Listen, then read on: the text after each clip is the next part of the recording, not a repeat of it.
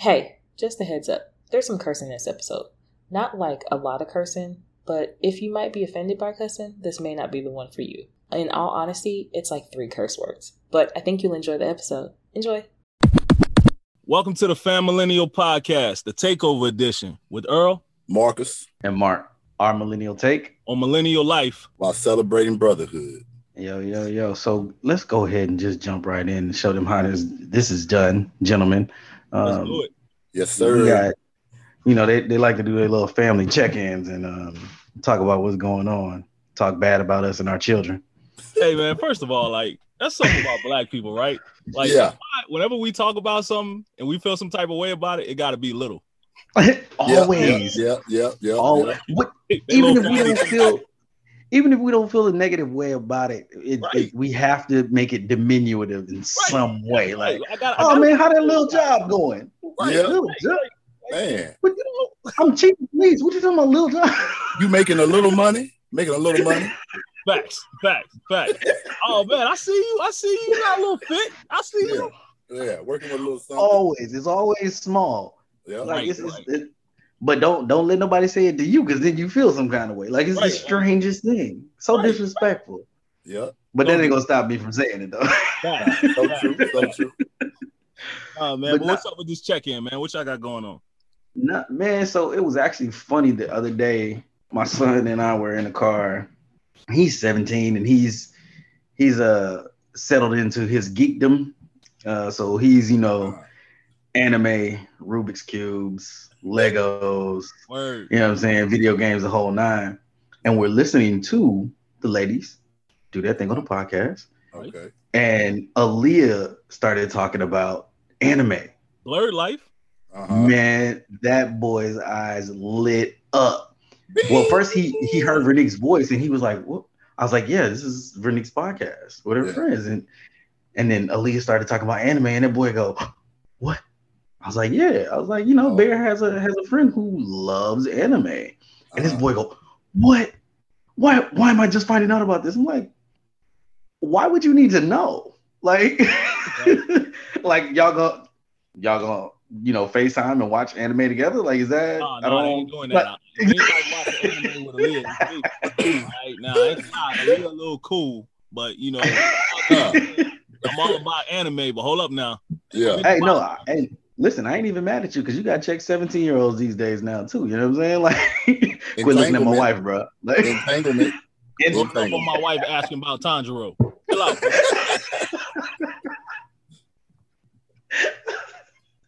oh my goodness. So, what you got going on, Marcus, man? Brother, when I How, mean how's everything? when I mean to tell you keeping up with three, three is a task, boy, I feel like I'm in tour days all the time. I mean, like, like you go from the nine year old to the well, I might as well say 10 because he's 10 tomorrow. 10, 8, 3. It's, it's Yeah. three different worlds. But man, I just the other day, brother, I'm walking to the front door because I hear the doorbell go off, and I just smell this smell. It smells like poop. It's sitting right here under my nose. So I tell myself, man, I know I know Max is this is I'm not Max Maverick, you know, I got those M's. I tell myself, I know he ain't taking a, a poo, but man, I hope it I hope it's all right because that smell too raw. Brother, I opened the door. I got a masterpiece on the wall. I guess he didn't make it in time. I Oh, got a log on the floor. oh, coach. And, and, and so I go to, you know, do my little thing, pick him up. And right when I'm picking him up, drop on my hand. Oh, I said, "Oh, oh boy. Look- you're lucky I love you, son. You're, lucky- you're lucky I love you. You're lucky I love you." And I'm thinking, Yo. I was just eating a snack before I came in here. oh. Snack is gone. Snack is gone. I'm looking at him and I say, "Man, so what happened?" And all he does is put his head down in shame. Yeah, oh. brother. So the Carter household is staying full of full of full of comical things. man. Man, I man. can't even, I, I can't even process that. Bro, you Like, think I um, could? I had, a hand, I had a hand that was full of, well, I say a forearm, a forearm that they said we're on cuss. I just felt like I got shitted on. I, I mean, you did. I mean, I I, said, man, the things we go through, the things we go through. Whew. Whew. Yeah, I don't. Yeah, man. You Yeah, man, I'm- I'm sorry about that. I mean, Must be gotta love. test. Whew. I'm glad you didn't go eat that snack afterwards. I couldn't, brother. I, been, I was traumatized for about 20, 30 minutes. No finger foods for the rest of the week. at all. So yeah, that's that's that's a little bit about my family check-in. I mean, other than that, you go, you got Max and oh, everybody Jesus. doing their thing, and you know, it's it's a beautiful thing. But you appreciate your parents after having kids yourself. Yeah, no, mm-hmm. no, no. That's real. That's real. Yeah, I mean, me, man. Um, so uh this weekend we traveled to Houston and I had an opportunity to uh to take the family down there. I had to do some work on a Saturday. And uh we went down to Houston and you know, I'm in the army, so most of the time I'm in the middle of nowhere. And I tell people all the time, the only time I get homesick or I get or I feel like, man, I'm in the army is when I go to a big city. And Houston is like my home away from home Yeah. Yeah. you know the kids they got to hang out with my niece and my nephews at my sister house and you know saw my in-laws saw uh, saw grandmommy who was my grandmother-in-law saw my uncle or whatever and that was great. But you know the funny story is my son man my son is hilarious bro so we uh we riding back up to Killeen and we had to stop. And so you know Buc-ee's is like an experience here in Texas Oh so yeah. Yeah. we roll up on this town wall and we really ain't need to stop. But I'm like, it's Buc-ee. So let me let me see what that Buc-ee life about. So uh sure. we we we pull up and we park and I'm like, hey, who going in? Aaliyah, me or you? And she was like, I can go in. I was like, nah, I got it. So I go in there to do what I need to do. And I get back in in another story for another day, but Buc-ee's is a madhouse, bro. I am never going in Buc-ee's again. Yeah, Black Friday, Um, pretty much. yeah, man. I mean, you had all the types of people. You had the people from the hills have eyes. I think I saw Jigsaw in there. Um, I saw a couple like Instagram models who are aspiring but aren't there yet. Yeah, yeah. So I, I saw a bunch of people. But like I said, another story for another day. So I get back in the car and Aaliyah shows me this video. So my son is three, and he was so tired that as soon as he got in the car when we left Houston, he was racked out. He was just knocked out. My Out son fell asleep with a bag of Cheetos in his in his lap. his hand was in the Cheetos bag, and he had the Cheeto dust residue all over his lips. Um, in. Probably would have gave going my mom a heart attack if she'd have saw her grandson like that. Well, Aaliyah shows me this video. At some point while I'm on my Buc-ee's adventure, Aaron kind of like tosses and turns in his sleep, never opens his eyes, and instinctively just shoves a Cheeto in his mouth and starts chewing while he is asleep. That's a good dream. Turns his head, goes for one more, and I mean, like as soon as he finished the chew and got the swallow in, dude just racked back out, like didn't miss a beat, bruh.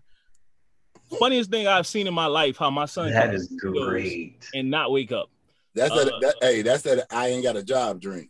That's exactly Yeah. Good So, sleep. yeah. Yeah, good sleep. at that moment, Yeah. I knew I succeeded because I have privileged children. So shout Yeah. out to Yeah. uh, for the ability to eat Cheetos in his sleep. I know he's going crazy. May he live a long and wonderful Cheeto full life. Yep. Yo, good. ain't that the best and worst feeling to be able to have privileged children, but you still be looking at them like, why are you so spoiled? Like, Yeah, hey, hey, like lost you ain't doing it.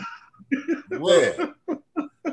I mean, my thing is with my group, I come home and in the parking in the parking garage, it might be, I mean, not the garage, the whole uh the parking way, you might find in the driveway glove, bat, ball, car unlocked. And I'm saying to myself, man, when I grew up, if you left a basketball outside, brother, It, it wasn't was yours. gone. It was gone. It was gone. Dog. Yo, My my, my group pretty much they leave it if they stop. It's it's probably like when Thanos snapped his fingers and everybody disappeared. Not the snapshot. Yeah, the ball is right there. Literally, the Dude. ball is right there. you know, so we're we're out here in Katy, and like, you know, during the pandemic when Damon went back to school, he's in high school. I was like, You want to ride the bus? Or you want me to drop you off? He's like, No, I want you to drop me off. Cool. He don't trust the kids at school. He knew they was gonna take their mask off and cough on them. This was before he was able to get his vaccination. Um, but then at some point I was like, man, you can just ride your bike to school. It's less than two miles. You'll be there fast. So he starts riding his bike. But sometimes in the morning, if he's too late, I take him to school with the bike on the back of the car so he can ride his bike back home. I went and dropped his bike off for him one day because it was raining in the morning, started raining in the afternoon. I dropped his bike off for him. Man, I'm I'm chaining his bike up to the rack. Ain't none of those bikes. No locks. And I'm talking about, I'm talking about like four, five, six hundred thousand dollar bikes just leaning. I'm like, yo, Yep. I could literally take all your bikes right now and sell them Yeah. and pay my car off. Like, That's it. That was it. what do y'all do? Like, this is a come up. This is the kind of come up we used to dream about back Run in the them bikes, day. homie. Run Like, them you know what I'm Yeah. saying? Like, this and is a then the thing is, those those rich bikes may weigh one pound, so you picking up a whole bike, running. But in some ways, man, our society has changed so much for the better. Yeah. While you would have did your while you would have been doing your bike relay, nobody would have thought a second thought. They're just like, oh, Nope. there's a guy. He's just grabbing bikes. He must be servicing them. And Somebody would have helped me. They that would have helped sounds like- Can hey, I help you with that? That sounds like SMU. We had some friends of ours got inside the bike room. My friend rode this guy's bike around campus for three months. Three months. So there we are riding down the boulevard, and the guy says, Oh my God, you found it. You found my bike. I'm like, I'm like, man, let me get off these bikes, man. You know, I'm from Little Rusk, Texas. I can't be going back, going back to Rusk. What you what you what you, what made you come back? Well, somebody took a bike. Man, that why you back from school story be the worst, don't it? Oh yeah, that happened in the country all the time, all the time. So the question of the day is, what y'all watching on? What y'all watching on the tube? What you watching on TV right now? Ever since I started working from home, I ain't gonna even lie to you. I might as well be a gangster. I'm, I, I was on, I was on Narcos, So, and what made it bad was, you know, that part where he's talking about bullets and blood. Every time I kept going to a deal, because you know I run a Hispanic soccer league. So we out there and they start talking. I'm approaching them like like I'm some kingpin, and I look like, hey, what we gonna do? So, I mean, I've been watching that. What about Godfather of Harlem? Y'all, y'all watch that? I have seen it. There's only one one season, right? Oh no, brother, it's two. You behind? Oh, okay. Well, Yeah, it- it's pretty good. Crystal says that I, I, I watched it. She said I'm getting into too many uh, because I like you know I like stuff that was history. You some around there, point. you around there making offers people can't refuse. Hey, yeah. So it's like you go make an impression, make an impression. I mean, we watch, I watch that, and then it's just the fact I like watching things with dates, and then you know the whole Godfather Harlem pretty much follows Bumpy Johnson and, and Yeah. Malcolm X, and shows like you know a backdrop of him in the temple and all that stuff. I, I like it. On the net, what, what y'all got going, Earl? What you watch? Yeah, so right now, man, I um I'm uh watching the show called Under Oath.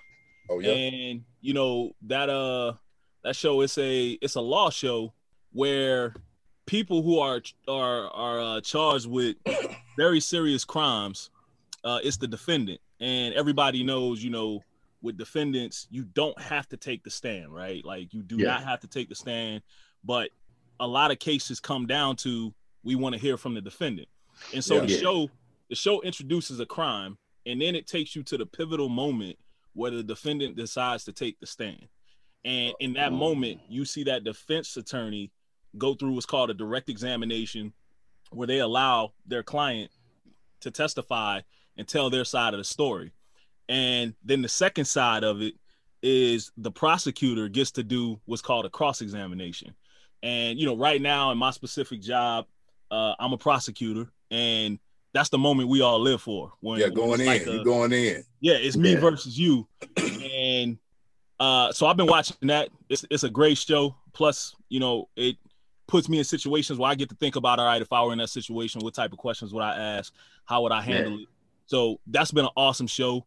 Snowfall. I've been watching Snowfall. Yes, sir. That's that's that's it. I love Snowfall. I like Snowfall, but Snowfall definitely has its its drawbacks for sure. But oh it, no, absolutely. it's a great show because like Homeboy's uh uh, Franklin's accent toward the last couple seasons started end. breaking apart. Yeah. Let me handle it like I handle everything else. Like Yeah, yeah. Then he slapped his. Then when he slapped his dad down, it, it, it, it kind of got. But I mean, at the end of the day, I'd heard about it.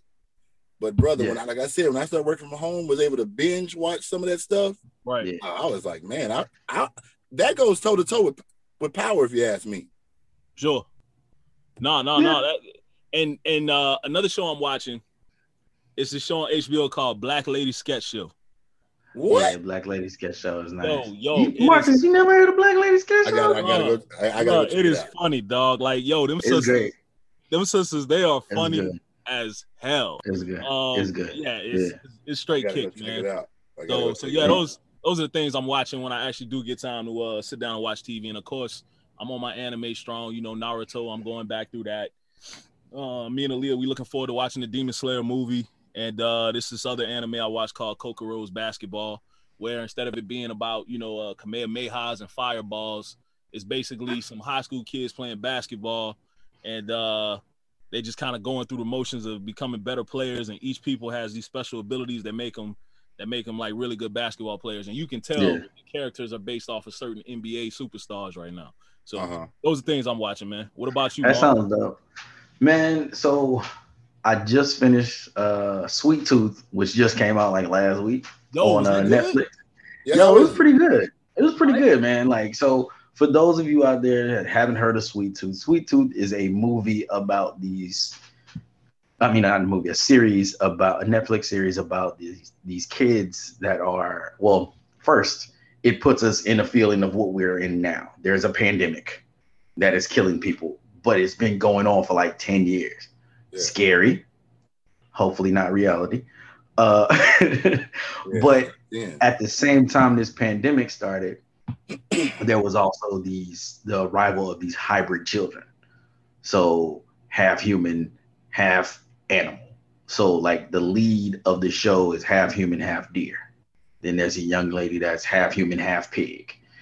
And it kind of goes like that. And they varied they, they there are various degrees of um of being human, right? So some of them can talk, some of them can speak, uh, some of them just vocalize, um, and some of them look like animals, like just straight up look like this one cat's like just a straight beaver, but the beaver can talk. Like it's weird, but but nah, it's, it's really yeah, it's crazy. But it's dope though. I mean, I, I don't want to give too much away because, like I said, it just came out. Uh, so I don't know how many people out there have seen it. It's worth watching for sure. Like, as a father, like there's some really cute things. You know what I'm saying? Um, don't watch it with your kids though, but it's dope. Uh, it's just it just might be a little heavy for some kids. Like Addison's three and a half, she's not gonna watch it. Damon, he'll watch it, and it'll be fine. So if your kids fall somewhere in between three and a half and seventeen, just watch the first episode first, then decide. All right. Um, but other than Sweet Tooth, man, I'm also um, what is that show? I just lost my train of thought. I hate when that happens. But um, it's uh, uh um, High on the Hog. High on the Hog was great. Bro, don't know if how is that? I've been that's been on my watch list. High on the Hog is amazing. It's amazing. It speaks to the innovation of the African diaspora, um, predominantly African American people, and how we've made something out of nothing for our entire lives, and how basically we are the base of the American culinary experience, Yeah, right? they- Like, uh, yeah, how we every- basically started. I was almost Yeah. on that show. Our company. oh, really? Yeah, they called. Uh, if you notice on the episode where they're talking, I think the Gatlins. Yeah. He mentions Burns Barbecue. Yeah, yeah, yeah. I Yeah. forgot you work with Burns. Yeah, Yeah, Burns is nice. So But my basically- question, Marcus, is do they ship? Oh yeah, we it's the whole Burns? nine. You shrink wrap overnight all day long. Oh, you you gotta run that to me. Yeah, because they you hit us. They hit us uh, with that information about you know being on the show, and Yeah. and all that. But the thing that we have around there, we have some interesting characters that work at Burns. So I mean, we wouldn't even need a script, brother, to make a make a whole uh 10, 10 series episodes because we got some characters that come in with shirts off that might have got in fights on the way. Yeah, but that high on the hog thing was really that's really Yeah. cool because it goes in depth of like just the history and how basically our culture is kind of like what they kind of stole to be pitmasters, pretty much. I, I mean, let's not say kind of. Yeah, It is. it's the truth. Um, but I mean, not even just not even just barbecue though. Like, um, I think in the second episode they talked about um a gentleman and I forget his name. I will give it to the lady so they can put it on the uh, the Instagram. But they talked about a gentleman that basically was like the place to go for oysters. Yeah. Wow. Now, if you sit down and talk to 100 black folks right now, 79, 80 of them going to be like, I don't eat oysters, bro. Yeah. I don't eat them. They slimy. They snot like, and I agree with them. I'm They're from New disgusting. Orleans, bro, and I don't eat oysters. Don't bring You know what I'm saying? Yeah. Listen. yeah, that was But- that was cool when they did But that. like he had a high end restaurant where all of the the politicians and dignitaries and things like that would eat, um, like a high end establishment. But in the basement was the Underground Railroad. Like, Yeah, yeah. wild, wild. Same kind of stuff with um George Washington chef. Like he was that dude. A lot of the um a lot of the recipes that people credit to Martha Washington are thought to be his recipes. Yeah. Like it's crazy. So yeah, High on the Hog is definitely Well, and then they, they also they also go into on how the hog and discussing like just the just the different things like like okra and how Yeah. it's from Africa it's African. and Yeah. how they brought it with them, and then they also discuss like the beans and rice, Mhm. how we think Yep. rice was old, and they show how all the plantations benefited Yeah. from it, but that's actually something like you know that we brought over, but it was that's Yeah. real real cool. That real came cool. over on the ship too. yeah. Yeah. what you you know what you're saying mark it, it, it really resonates because you know that story has repeated itself in, in so many in so many disciplines and so many forms whether art form whether culinary Mhm. traditions you know when you started talking about the guy who uh who was basically the oyster king. That's what we're gonna call him. Yeah, or or Martha, That's literally what they called him. yeah or martha washington chef. There's a there's a gentleman whose name is uh uncle nearest. And in my adulthood i have graduated to uh to bourbon uh as one of those things that i like to drink. And um you know i found out just from doing research um this guy is the one who perfected jack daniels's recipe yeah. I read Mhm. about it. Read about him. Yeah, and, Yeah. and apparently, you know, his descendants, they started his own brand. So I'm gonna go on and do a Yeah. shameless plug. All right. If you like bourbon or you know somebody that like bourbon, go get them a bottle of Uncle Nearest 1856 recipe. Going to support that black business. But um, yeah, it's just amazing all of the things that that our ancestors, our progenitors have touched. And Mhm. Absolutely. Just created special things and uh made the American culture and Americana what it is today.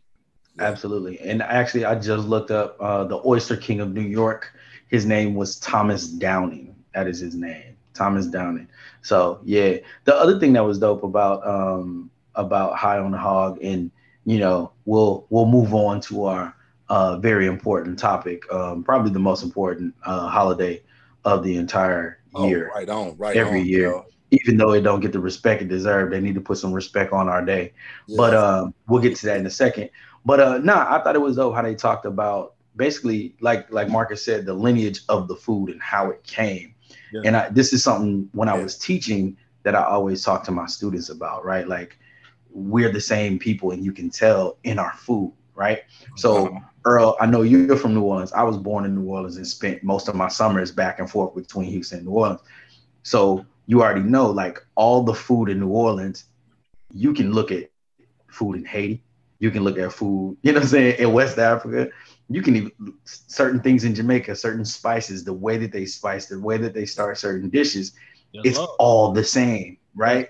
And like those are those are the ports, right? Yep. Uh, the the the, Yeah, the yeah. islands in the in the Caribbean, like Uh-huh. those are the ports. That's where they stop. Which you know, I love to tell people the only difference between Jamaicans, Puerto Ricans, Cubans is a stop. It's a boat stop. Like that's That's it's, it's, it's a boat stop. You know what I'm saying? And Yeah. and how many Spaniards decided to stay behind? You know, Yeah. like that's who decided to move on?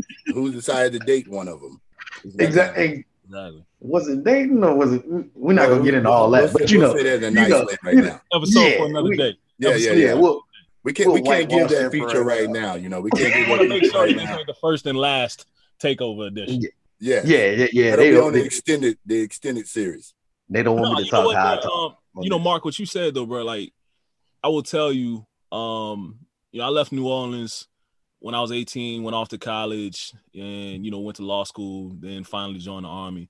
And I've been a lot of places, and nothing brings me closer to my culture, to my home, than when I cook. Um, you know, because of my career and because of what I do, I don't probably cook as much as I as I would like to, and as my wife Aaliyah would like me to.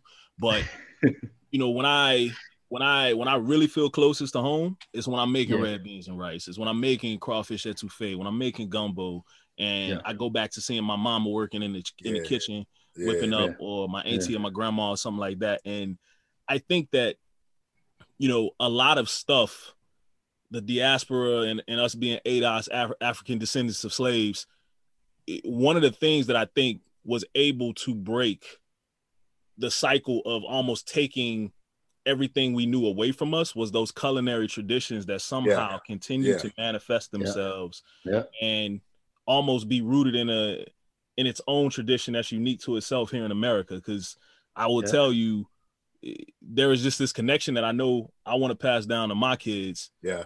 Even if they don't ever see New Orleans and Louisiana as home, you know, that one thing will keep them connected, even if they don't know it. Yeah. So yeah, no, man, that's, yeah, because that's, that's what that's why I still do stuff in my hometown to this day to give my kids that connection. Right. Yeah. Yeah. yeah. Home is home is an important concept, man. And I don't think as as black people we haven't been allowed to explore the the root of home, right? Like that that ancestral home yep. um in the things that we've learned in this country as much until this current renaissance that, you know, has some unfortunate catalyst, but it is what it is at this point. You know what I'm saying? Like let's take full advantage of it. Let's yeah. let's capital. See, you know what? We're gonna go to our next topic because otherwise it's gonna be a black a black power episode hey. of family like and uh, as hey. much as our wives appreciate us for this, I'm sure they want us to stick to the topic. So that's cool. We'll All do right. that. Okay. Okay. So, keep the peace. Of course, it's not a coincidence, people, that y'all are listen, listening to us on the eve of again the greatest oh my god holiday Most that no one properly you know what I'm saying? You know, Father's Day. You know what I'm saying? Like, yeah. exactly. So we are here to talk about millennial dads, what it's like being dads. Are we the fathers that we imagine that we would be? Man, I'm listen, I'm gonna stop right there and say this. True be told, uh, I probably had my son way too quick to even have been able to think about fully the kind of dad I wanted to be. It just happened. Like but that's a whole nother conversation that I've had with my child. And uh, hopefully that uh that a pattern is broken. But uh but now let me ask y'all like what what kind of father did y'all think y'all would be? Like did y'all, did y'all did y'all even think about that or was it like man uh, I guess I'm ready. Well, in my mind, I just remember that first night when like you know Max came to the room, you know, at the she's had the baby and then they roll him in there in the little bed, and I just remember yeah. her being asleep, and I'm looking at him like, man, this is real, bro. Like, woo, yeah. this, and you know, you start to think about all those responsibilities and and promises that you want to make to them. And I just vowed, man, yeah. that like I, because in my growing up, my dad was real like on his own lane. And as a young kid, I vowed that as a father, you know, I would I would never be that way. And then when you think about a city the size of Rusk, I'm like, bro, I live in Houston and I couldn't imagine being on the other side of the city with not checking in with it. And you know, in yeah, Rusk, we got, we got we got one one grocery store. And I don't think my father really remembers. I just remember me and my sister went in, we saw his car outside, and I'm like, oh, he oh, he's in there. And the day I saw him duck and try to dodge us, I made ah, sure oh, I said I will never, never be that father that won't be there, you know, for my seed because I feel it's up to me oh. to be there with them yeah, and help map out their their journey. Yeah. No, no, that's yeah. no, that's real. That's real. Um, that's really real. Like yeah, yeah, real, real talk. Um, for me, it's it's crazy because you know we had Aria. I was about I I want to say 28, 29, something like that. You know, I felt like, you know, Aria was very much planned. And um, it's weird how your profession kind of carries over into your life. And at the time, I was doing medical malpractice, and so I had my fair share of uh, Mm. of uh, what they call bad baby cases, which is probably not a political a politically correct term, but you know, cases where Yeah. there were accidents in the in the pregnancy or in the birth, um, and so I just remember not really caring about anything other than praying for Lord. You know, I just I just want a healthy child. You know, I want my my wife to make it through. Um, Yeah. and, you know, the rest will take care of itself. And you know, I was reading, you know, some little books here and there, like you know what to expect. You know, as a dad, you know, and when I say reading, I mean it in the loosest sense of the word. You know, you'll pick it up, you'll read a couple paragraphs, Yeah, you helicopter. Yeah. You and helicopter you'll be like, yeah, get all the right, I'll get back to details. this shit. Yeah. Um, Yeah. So, uh, but you know, Arya's born, and then there's this like, there's this this this, this visceral moment where I'm holding her. You know, Leah's on the uh, Leah's on the bed. She's knocked out. Um, shout out to epidurals. Um, Real talk though. and um, I'm just holding Arya, and Arya is so small, and I'm looking at her, and you know, it's almost breaking me down a little bit. And I just remember like saying, "I'm gonna always Yeah. protect you. I'm gonna always keep you safe. I'm gonna always protect Yeah. you." And then as as Arya starts to get older, you know, my daughter's eight now. You start to realize, and I don't know when it happened, but I started to realize, in order to protect her, I gotta make her tough. You Yep. know, I I I gotta make my daughter a warrior princess. And so, you know, in that moment when I'm holding baby girl in my in my in my in my hands, and I'm like, I'm gonna always protect you. All I'm thinking are like these soft, like you know, the the the inner core of a tootsie pop, Yeah. um, Yeah. like thoughts. But as you know, Arya becomes three, and then she becomes four, and she becomes five. It's like, okay, I want you to have some grit. You know, I want you to be the type of person where, you know, if you need to change your own tire, you're gonna change your own Yeah. tire. You know what Yeah, I mean? yeah. You you- you're gonna be able to, you're gonna be able to basically, you know, walk with kings and not lose the common touch, and talk with crowds and keep your virtue. And so, Uh-huh. I, I thought I was gonna be the super soft dad, especially with Arya, where now I'm realizing that a lot of the the the the, the stringent side of me is because I am trying to prepare my child for this world that I see as one that doesn't care. Yeah. Yeah, Yeah. yeah. That's a good one. That's man. That's yeah. That, that makes sense to me. I mean, for me is, I think, the only thing I remember thinking when I was younger, before I had my son, because I had my son at 21. You know what I'm saying? So before I had my son, I remember thinking that I want to parent similar to. I want to be a father similar to how my mother mother. and Word. that means yeah, in in a sense of like I want to be there to do and be whatever my child needs. Right. Yeah.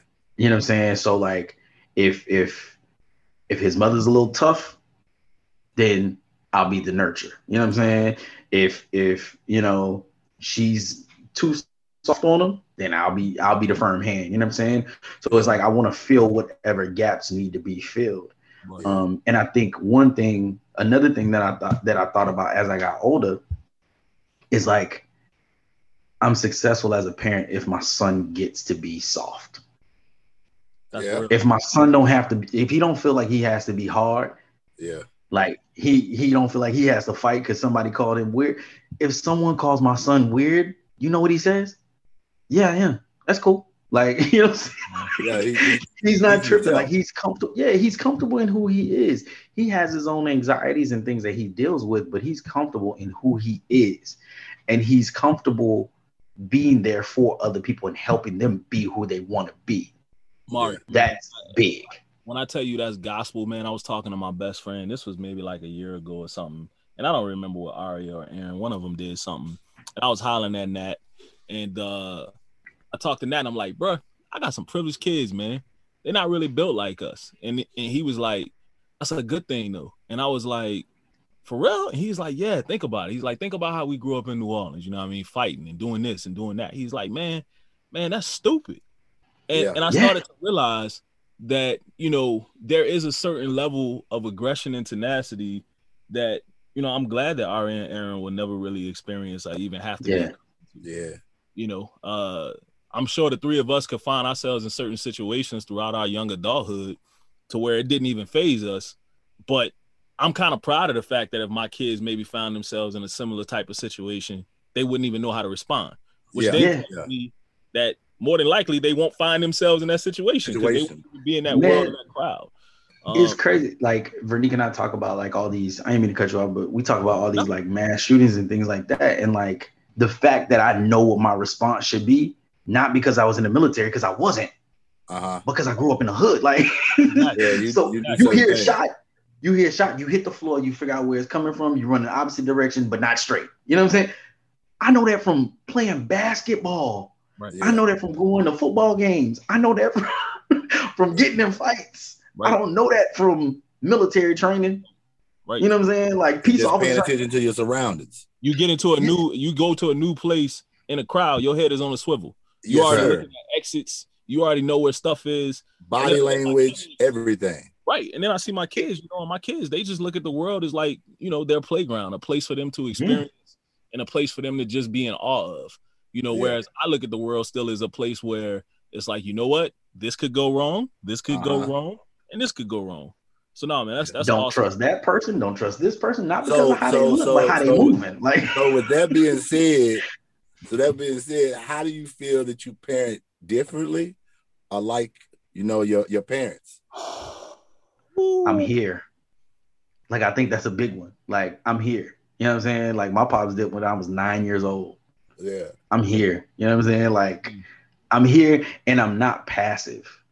Like it's not me sitting on the couch with a beer and my wife doing everything. You know what I'm saying? Like Yeah, that's real. That's true. you know, um, I parent very, di- but I still parent very di- differently than my mom did. Yeah. But that's because of privilege. You know what I'm saying? Like it's two of us. access. Yeah. Yeah, Access. Privilege, access, time, mon- like all that. You know what I'm saying? Like, it, it- and it's no. But I will say, like, the big part is for us is like, I think when it comes down to like religion, um, we're not we're not very religious Right. born and raised in the church, but we're not very religious. You know what I'm saying? Like we we we we talk to God every day, every day.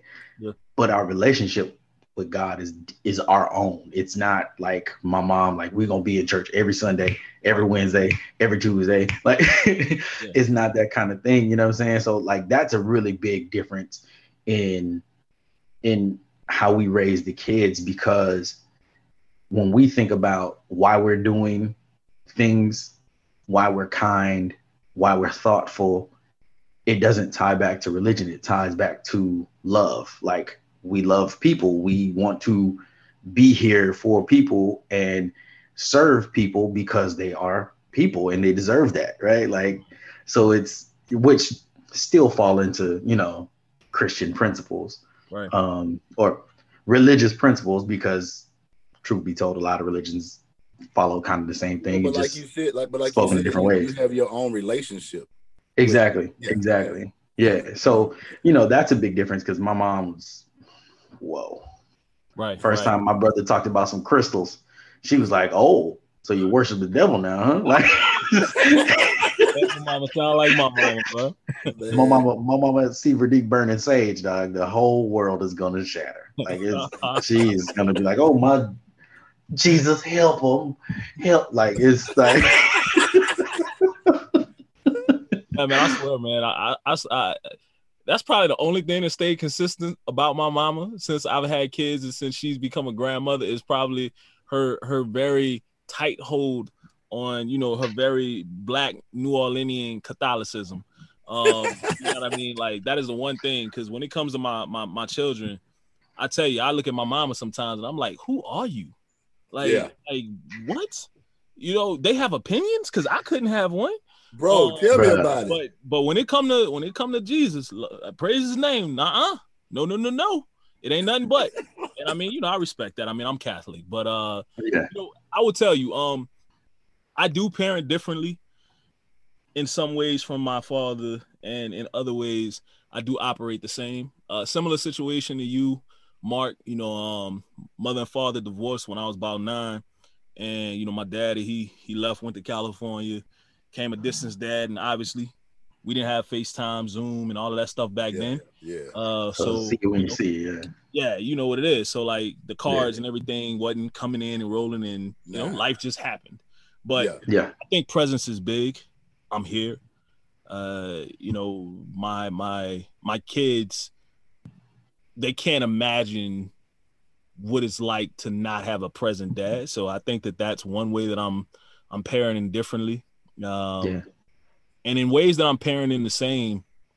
You know, my dad, he uh he, he taught left he taught lessons in the form of sports. He was he was an athlete. He was a three sport athlete. Played uh played college basketball, and um a lot of a lot of life lessons were were taught in sports. And he was always like, "Look, you ain't got to go pro, but you're gonna learn some lessons yeah. that carry Something over in any aspect of life." Yeah. So, you know, I've kind of I've been trying to introduce um, resiliency and perseverance in the form of sports to both of my kids, and I'm actually having fun doing that. Yeah. And as far as my mom, man, I parent the same as my mom. You know, my mom is probably the embodiment of sacrifice for your children, and I think that, uh, yeah, I mean, I think I'm trying to do that. At least I'm I'm trying to do it the way Francis did it. Shout out, mama, love you. But um, yeah, I mean, so trying. But you know what the crazy thing is, man? Kids don't come with instruction books. oh, so- Nah, nah, nah, nah. Not at all. So Not at all. being a millennial parent, being Yeah. a millennial parent, you know, uh, my kids have opinions. Oh, um, Yeah. you know, I encourage them to speak up. Uh, I encourage them to think critically. I try to minimize the don't ask questions, just do as Yeah. I say. Yeah. Um, you know, so there there are there are lots of techniques that my wife shares with me sometimes, and she makes me Uh, like, Yeah. man. All right. Hey, But- hey. I mean, real but- talk, when you talk about speak up, that we I had to get a lot of techniques with that too, because like you know, in my household, what my what my papa said, you know, we didn't like if I it, the sky could be gray, and he says gray, and if I said red, grown folks is talking, Right. and so Like- like, like so like with my son, we have this thing, you know, it started like some years ago. Let him speak, let him have a voice. Right. And you know, I'm telling I'm telling Crystal, like, babe, that's my son, and I know him through and through. Eventually he's gonna take that, let's have a voice and run with it. So like now, what he'll do to me is like say if it's me and him and and I had to catch myself. So she calls, like she'll call me and ask me to do it, Aaron. And I'm like, man, man, I can't believe this. We do not need this.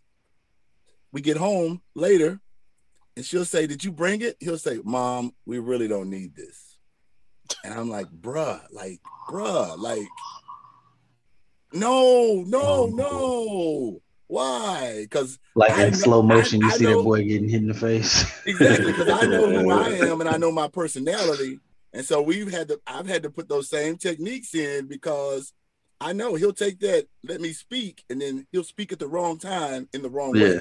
Right. It's okay. That boy gonna have them anime moments. Earl know what I'm talking about when they be like, oh, oh no, I probably shouldn't have said that. Right.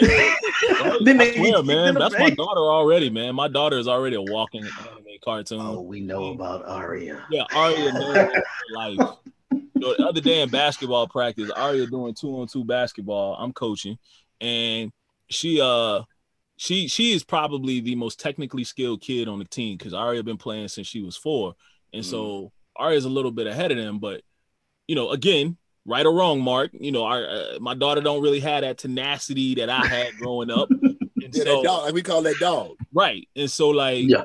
she's playing with her teammate and she's like, Michael, chest pass. And by broadcasting it, the, the defender just goes up and said, I'm gonna stand in front of Michael and I'm gonna take these.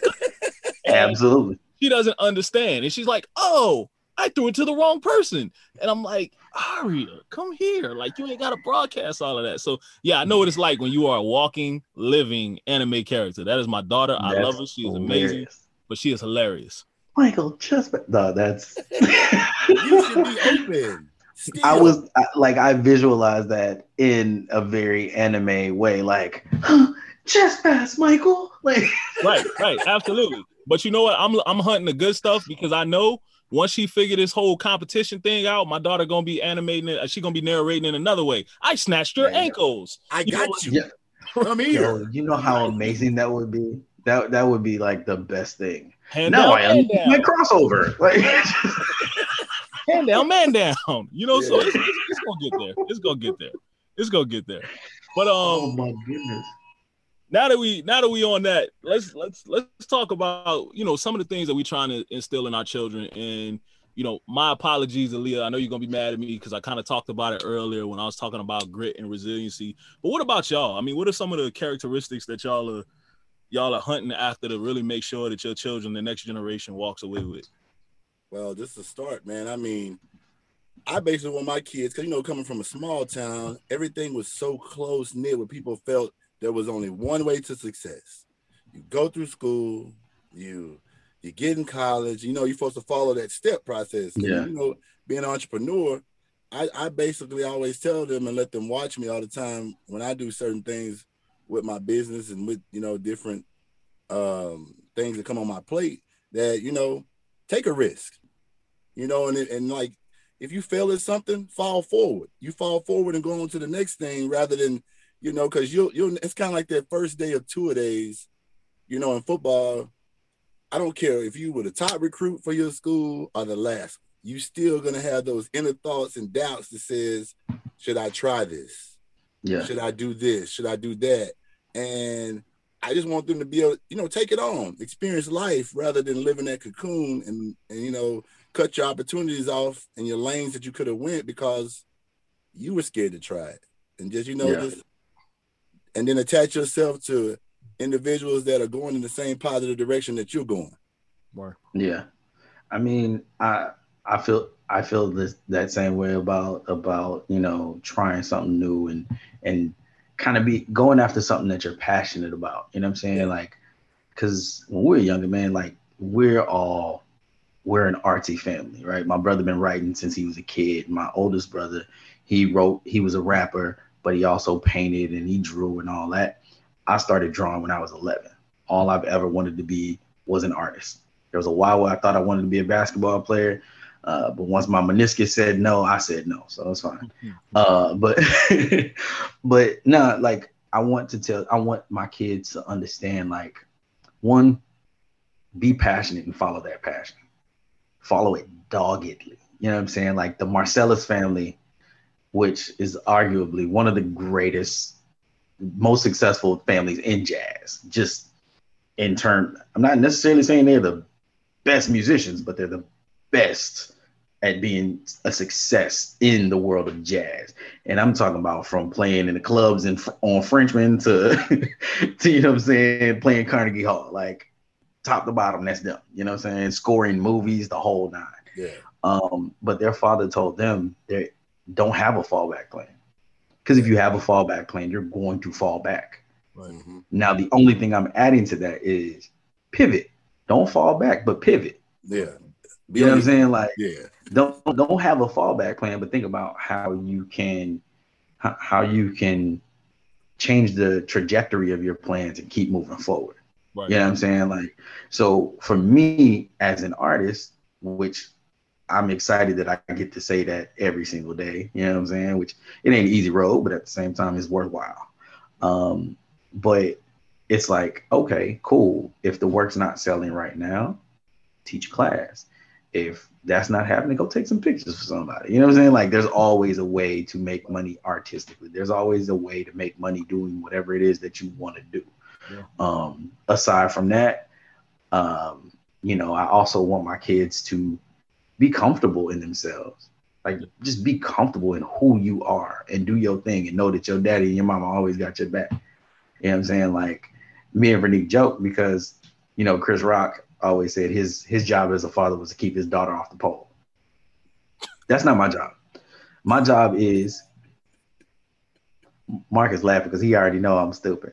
But my job is if you decide to get on that pole, do it under your own behest. Don't let nobody else put you on that pole. You know if that's what you decide to do, do it for you. Keep that money in your pocket. Players You know what I'm Club. saying? Like, make the money, don't let the money make you. hello nah but it's just like you know we we always want to stifle our children and we we may not see it as stifling, but we want to steer our children in the way that we think they should go. But they're people, they're individuals. Yeah. You know what I'm saying? I don't want their dreams to be my dreams. Right. My dreams for them are their dreams. Like whatever you want to do, I want you to do that. And I got you. And we're gonna figure it out one way or another. If that's what you want to do, if my daughter or my son want to be on the pole, guess what? I'm gonna find the best strip club. I'm gonna find it. So you're gonna be the marketing manager. Mhm. There you go. Exactly. I run their Instagram. I'm just playing. I don't want to see that shit. I'm I'm sorry, ladies. I'm, I don't want to see that stuff. Drink some No, no, water on that one. That's the way it's supposed to be. Though. I mean, um, it's like we want to. We want to. I know my mother. She really worked hard on saving me from the world, which, you know, Yeah. for all intents and purposes, the world was New Orleans. And I think the the approach that I'm trying to take, and and I'm gonna go on and go out on a limb and say, me and Aaliyah are trying to take is instead of trying to save Aaron and Arya from the world, we're just trying to prepare them for the world. Yeah, yeah, yeah. Um, yeah. No doubt. No, and you know, along those same lines, as long as my daughter owns whatever it is, I'm good with it. You know, Yeah.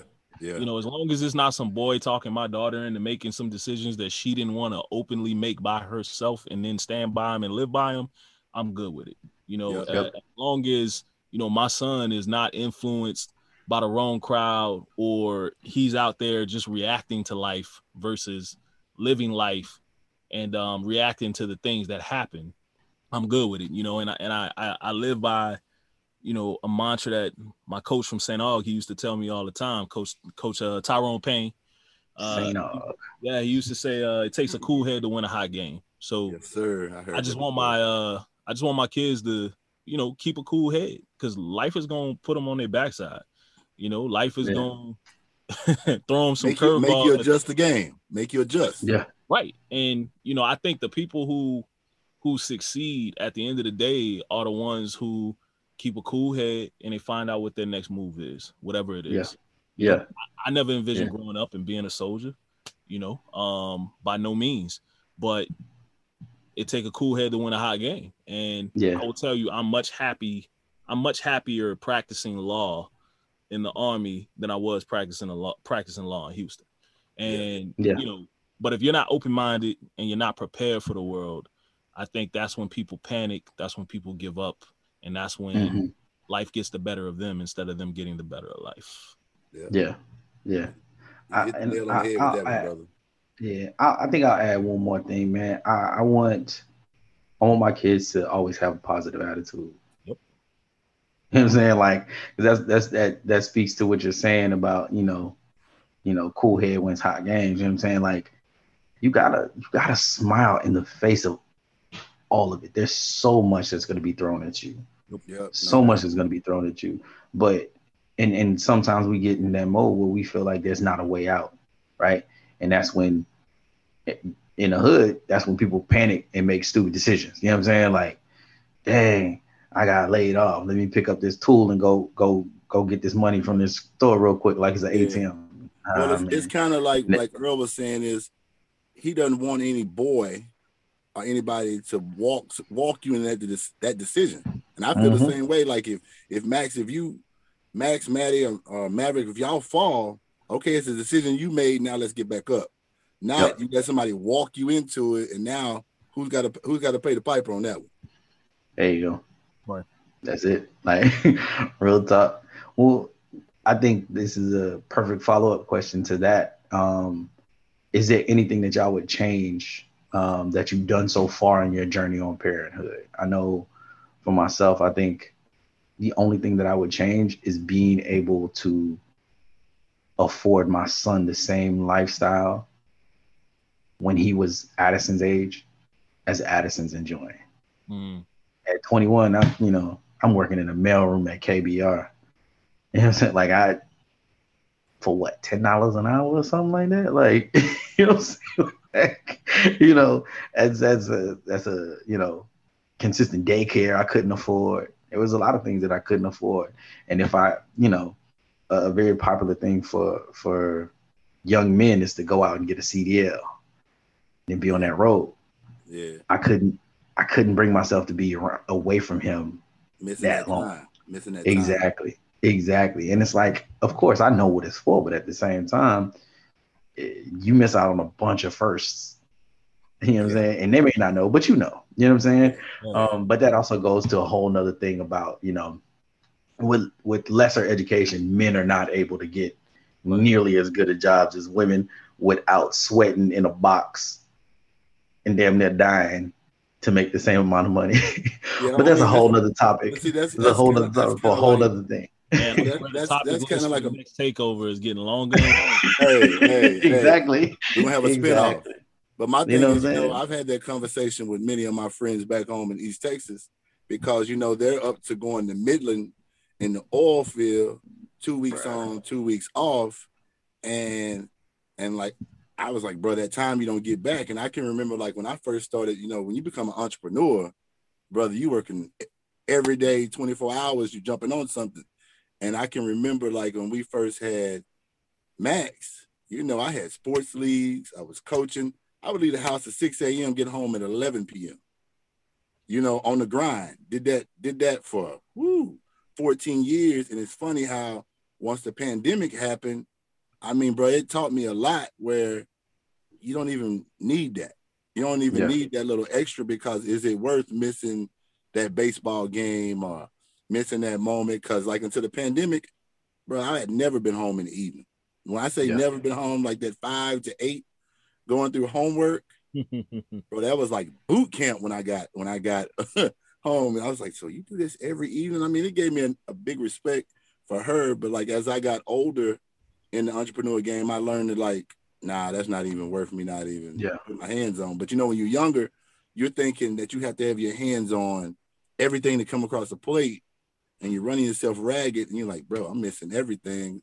And that'd probably be the one mm-hmm. thing I would change because like now I'm at the point where I just sit back and move pieces to the puzzle rather than, you know, trying to be the whole puzzle. Yeah. Yeah. You yeah. know, for me, um, it's bittersweet you know, the one thing I would change is probably, you know, that first year and a half of Arya's life and that first year and a half of Arya's, I mean, of Aaliyah's parenthood was pretty rough on both of them, more so than on Aaliyah because, you know, she was finishing up residency in Houston. At the time I was at Fort Benning, Georgia. I was very ambitious about, you know, being in the army and being an army officer. And so, you know, I went to a lot of schools, went to some combat schools that really kept me away kept me away from the house. And then, you know, Aaliyah gets there after she finishes residency. I'm a prosecutor, so I'm I'm working ridiculous hours, and I'm a junior prosecutor, so I'm actually the ones doing all the. Oh yeah. And all the hours. Right, and so they're there for a year. Then we move to North Carolina, and within three months of getting to North Carolina, I immediately go to Iraq. Um, wow. and uh, you know, it's bittersweet because I grew so much as a human being when I went to Iraq. Um, yeah. I learned an appreciation for life that I really didn't have, which is ironic, you know, growing up where yeah. we're from, Mark. But um, yeah. It was just a different appreciation seeing how people live with less and, you know, all of that. And I remember just being so excited when I had the opportunity to go to Iraq. And if, yeah. if I could change anything, I probably just would have been more humble about it, understanding what I was sacrificing as mm. far as being around my daughter yeah, and also yeah. essentially, you know, leaving Aaliyah to her own devices to figure out that first crucial year and a half of parenthood. Um, yeah. So I say change. I say change very reluctantly because again, I grew so much as a person. But yeah, if I could have that time back, yeah, yeah, I would. I would definitely get that time back. Yeah, no, I mean that that makes perfect sense because you know that's kind of the difficulty of of of parenthood and and still striving, right? Because like currently I'm going to be going in in the fall. I'm going back to school for my MFA in painting, and it's like, dude, like it's gonna be a lot of fun, um, but it's also gonna be a lot of work. And I know, you know, I, Vernique and I have been putting Addison to bed together just about every night since she was born. Right. Like there haven't been too many nights that we've missed consecutively putting her to sleep together. You know what I'm saying? Like, and this is Monday through Sunday. like, you know what I'm saying? Brush her teeth, let her use the bathroom, give her a bath, all that. Bring in the room, read to her, routine, pray, put her to bed. Yeah. Yeah. Since she was like three months. You know what I'm saying? Like she don't even know what's going on. We've been doing it. But I know starting this journey, I'm not going to be able to do that. I know that I'm going to have to do a residency um, at some point or a fellowship at some point. It's just a part of what you do in school. You go to another city or another country and you hang out with it because it, it seems so frivolous to a lot of people because as artists, an important part is living life with other people, Right. experiencing things, right? So, you know, I could very well be on the other side of the world, you know what I'm saying, having drinks with people, but this is a part of what I do as an artist. like it's it's the craziest thing. And it's like, yo, so I'm gonna be having a good time away from my children and my wife. Yeah. Hey, that's that's that's a deep one right there. Oh, like it's you know what I'm saying? It's it's tough because I know that it's work. Everything that I experience yeah. as a human being goes into the work that I make. Every person that I talk to influences what I do, right? But at the same time, I have this thing in the back of my mind that I always say that I kind of laugh at. Like, I'm I can't stress out over it too much. Ain't a gun. There's no gun involved.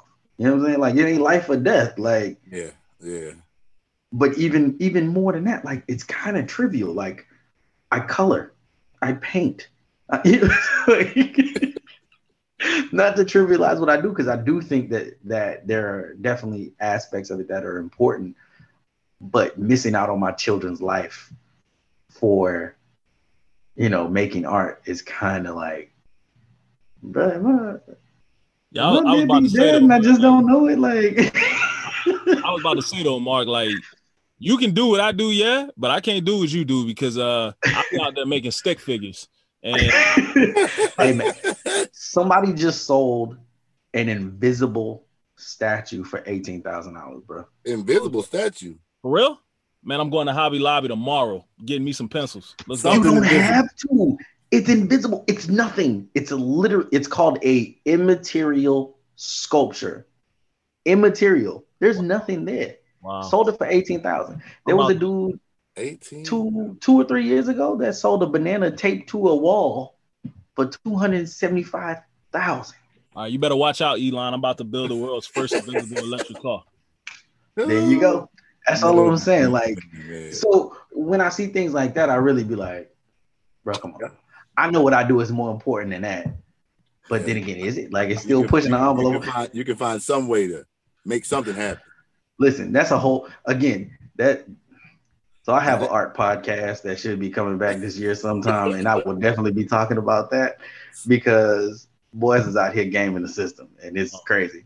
So, but nah, like you know, eating, drinking with people, spending time with people, traveling, like that's all part of the gig. That's part of what I do, right? I just entered a, I just entered a, uh, an international juried show, um, called uh, Jonathan Ferrara No Dead Artist Show. Jonathan Ferrara is a gallery in New Orleans, and I'm like, yo, my my work gets accepted into this show. We driving out to New Orleans to go drop off the work Naturally.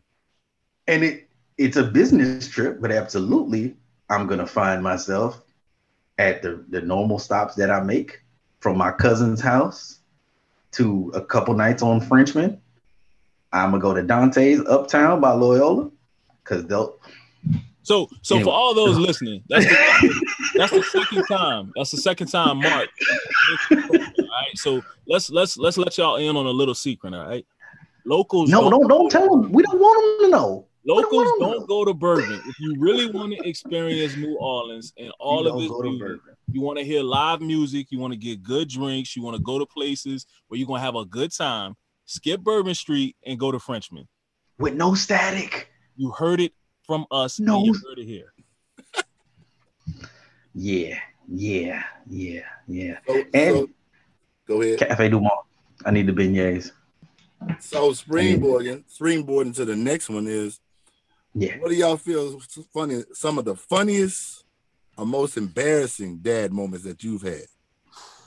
I'll hit mine at the end. Mine's a, a pretty good one. It almost went across Oh. the world on Facebook Live. So I had a pretty good one today. Go ahead, Earl. Go ahead. Yeah, I think, you know, uh, I got one embarrassed one recently and a funny one as well. Um, and it's, it's, it's primacy and recency. Aaron is our youngest, and so I can probably just pick out two of his. So, you know, as y'all know, Aaliyah's in the army too, and at, at various times in our careers, both of us has had to be the parent to hold down the the children while the other one was working.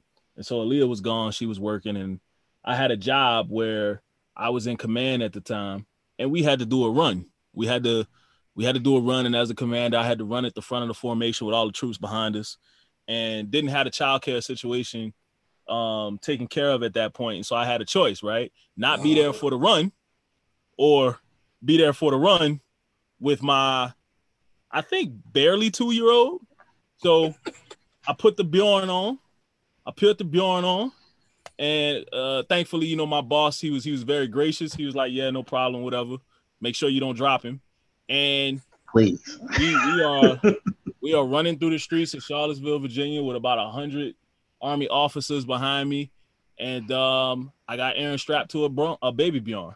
Um, That's and you know, dedication. That's dedication. yeah, I felt I felt pretty silly, but it it was it was done. It was fun. You know, some some people were laughing, uh, in a good way, and so that's probably one of my funniest moments. And I think the most embarrassing moment is, uh, one day I took Aaron to daycare, and you know he was fresh. He had his little jeans on, had his shirt on. He had a nice little, you know, uh, fro hawk, and pull up to the daycare, and everybody like, "Oh, you so cute, Aaron. You so handsome." And then you know it's that one black auntie. You know his shoes on wrong, right? and I couldn't play it off like the three year old put his own shoe on, Yeah. but it's either him or me at that point, and I chose violence. So I was like, "Man, Aaron, you put your shoe on the wrong feet, bro." Daddy, you did that. and and the lady just gave me the look. You know, she she gave me the smirk, and she just gave me the look, and I knew what that look was. Everybody had seen that look when they kind of suck their teeth a little bit, and you know they know, like you know damn well that Yeah. boy ain't put his shoes on. You did, you and I did fixed it. that. And I walked out with my head high, but I wasn't taking that L. I blamed it on my son. Oh, That's man. hilarious, man. I, there's been so many funny moments, especially with this young one, man. Like, I mean, I think well, Damon's definitely had some and some scary ones too. Like, just oh my god, these children are ridiculous. But now today, actually, uh, I tell Addison, you know, since like everybody else's kids, they're back in in person school. Our deal with ourselves and with the kids is like when you go to school, that's fine. We're gonna figure this out. But every day you come home, you're going right in that tub once we get to the house. You know what I'm saying? Even the 17 year old, once you get home, take a shower before you do anything. Don't touch nothing, don't sit down, don't, just take a shower first. Yeah. I tell Addison, I'm like, yo, time to go to the bath, time to go use the potty and get in the bathtub. Okay, daddy. Man, she takes off running ahead of me, goes in the bathroom. I go in the bathroom, man. Ain't no water in the tub and nothing. She's just leaned over her feet, hanging up out the tub, and she's trying to reach something. And I'm like, Addison, get out. Bruh, she goes head first into the tub and just sound like somebody dropped a sack of potatoes in the bathroom. In the blue. And Vernique was just like, Bless her heart. Addison, you know you're not supposed to get in the tub by yourself. And I'm like, she she wasn't really trying to get in there. Yeah, she she just having something. end in there. Yeah, she was just reaching for something. But also, and I know Vernique told this story on the show the other day, uh, a couple weeks ago, because this girl Addison, man, she's in the room and she's doing something, and we're trying to convince her to to listen, and we tell her something like, um, "Oh, we're trying to get her to put some socks on. She likes to wear socks a bit, so I'm like, put these socks on. You know, these are fairy socks. We just finished reading a book about fairies. Put your fairy socks on. Those aren't fairy socks."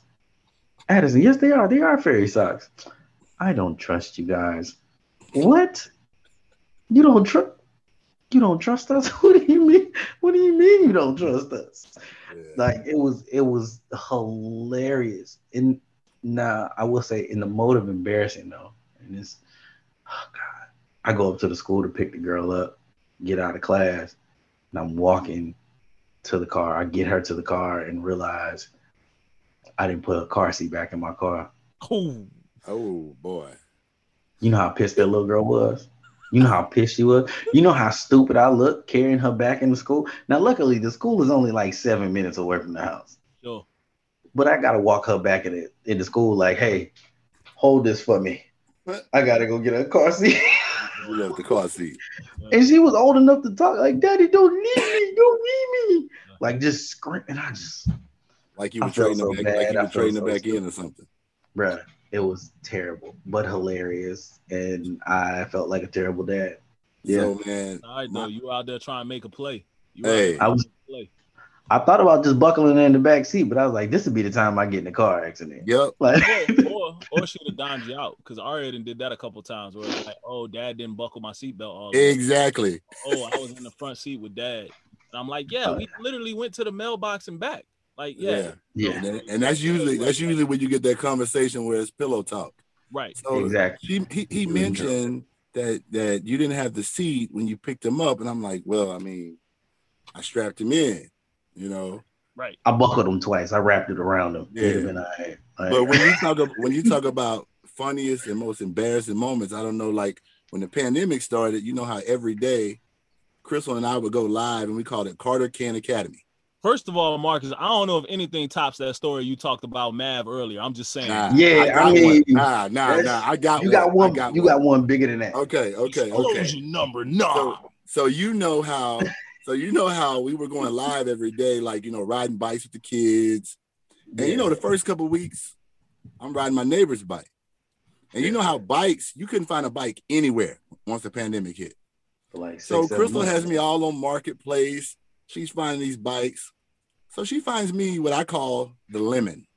So I'm on the bike, and you know how that wheel starts starts rubbing the uh, inner part of like the bike. So I'm live, guys, and I'm like Carter Kent Academy, 8:30 on a bike ride, me and the kids, and I'm viewing them on the side, you know, on the opposite road from me. And I said, look at them go, look at them go. And you hear a squeak noise, brother. The whole front tire comes off in front of the kids. The bike is going down, but I still had a little athleticism in me because I, I did like a hurdle act, and the bike just goes into the wall. I'm on Facebook Live. You hear the kids run up. Dad, Dad, oh my God, are you okay? The bike nearly hits the car because I'm on the sidewalk next to the street. And so the whole wheel Mhm. comes off, and like, you know, literally the camera goes all up, the phone is still in my hand. And you know how you can see who's on your live, you know, who's watching? Yep. So it's my mom. My mom, she called and said, Are you okay? Did you fall? Because like the way that the phone went down, it looked like as though the car, like I ran on top of the car. So Wow. I'm still live the whole time. And like I told you, Max always has an opinion. So he's like, Dad, are you okay? That was very reckless what you just did. I mean, I was so nervous. That's why you need to wear your helmet. Cause I I just gotten onto them. I don't wear no helmet. Who's wearing a, a bicycle helmet? You know, I had the helmet on the wheel. I mean, like on the handlebars, but turns out Yeah.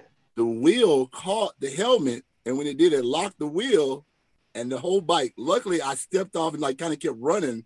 Yeah, that would have been bad. So Max is like, and I'm still on live, and Max is talking. He's like, Dad, that's the importance of wearing your helmet. You could have seriously gotten hurt, and and like the move you made was was not right. But I'm not Oh, knowing that he said this to the world on my Facebook, and so all of a sudden you see all these people commenting. You really should listen to your son. You really should listen to your son. So yeah, that's one of that's one of my uh funny embarrassing parent parent moments. Yeah. The only way that could have been worse is if you actually ran into something. Bro, that would Like, I felt like You'd have never age- heard the end of that. at this age, if I would have fell off the bike the way that bike was going down, Oh yeah, you'd have been in the cast at least. You'd have been in the cast. that would have been trouble. You'd have been in During the the cast. pandemic, in the emergency room like this. Nah. If you could lift that arm, like yeah, yeah, but that's, as that's, if you could lift that arm, man. yeah, Like, that's that's one of my many moments. boy, I hear doing bad. So, fellas, what's what's some of the best and worst Father's Days gifts that um I said Father's Days is in plural, right? Uh, unfortunately, Yeah. America only gives us one. Even Yeah. though we know every day should be the day of fathers, but Yeah, uh, best and worst Father's Day gifts. Go. Man, I felt like Bill Cosby. You know how when he had the episode and he brought out the tie with a light on it. I mean, I usually what's crazy is let me, you know what? I think I got it since I'm in the closet. I'm gonna, Oh God, yeah, yeah, yeah.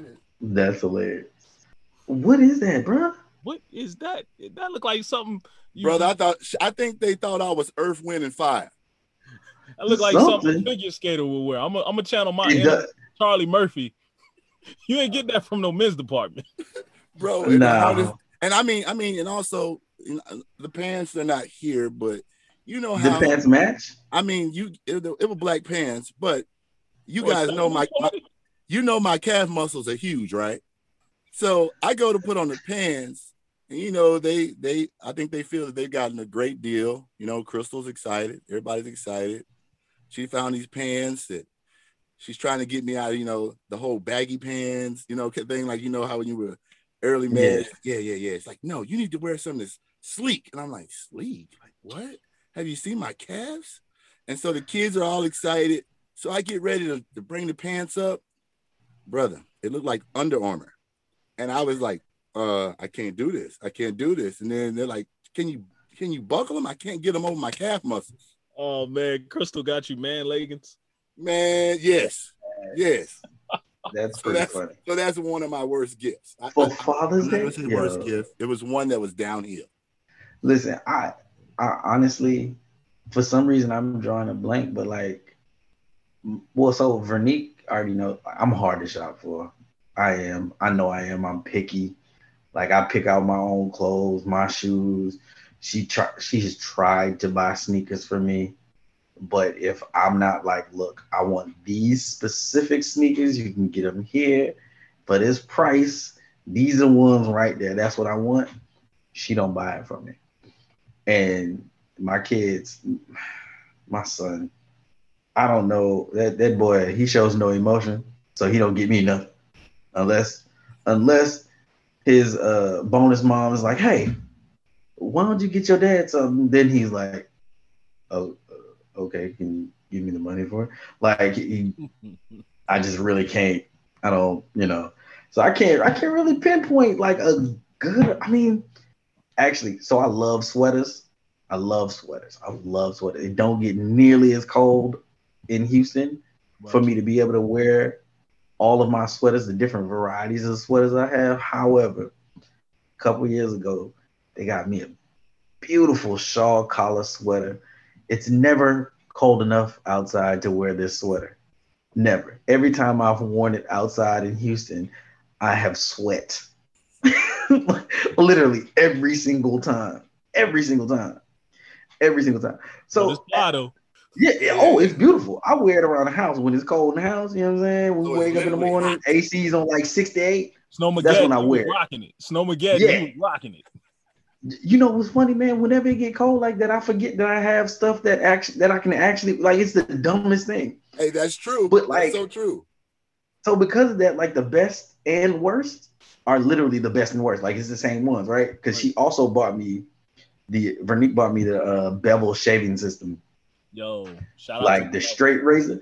Yo, it's great.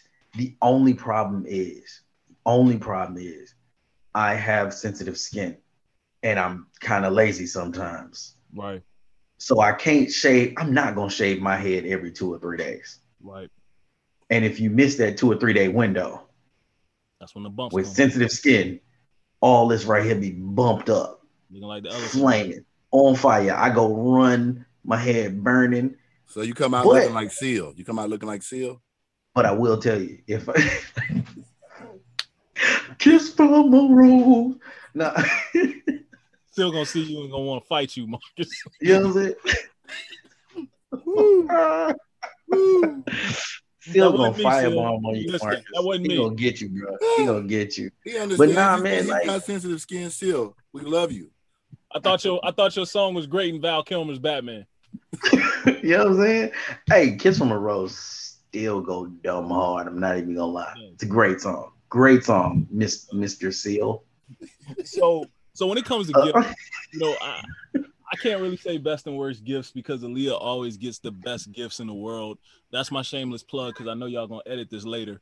Uh, but uh, nah, seriously, I think that my mama and Aaliyah probably entered in some type of deal when we got married because I can't think of like worse gifts because my mother, without fail, will get me the same gift for Christmas, my birthday, and Father's Day, and that is pajama bottoms. My mother Oh yeah. Oh, loves to get me pajama Yeah. bottoms. I have every type of pajama bottoms there is, and on special occasions, I think odd number years, she also gets me house shoes. So, with that being said, I think she sets Aaliyah up for success so that Aaliyah can go get me something different. And I'm already like, oh wow, these aren't pajamas. And mama, I love you and I love all of your pajamas because during Snowmageddon this year in Texas, I was able to like layer up with all of those pajamas. So thank you. Keep the pajamas coming. there you Um, go.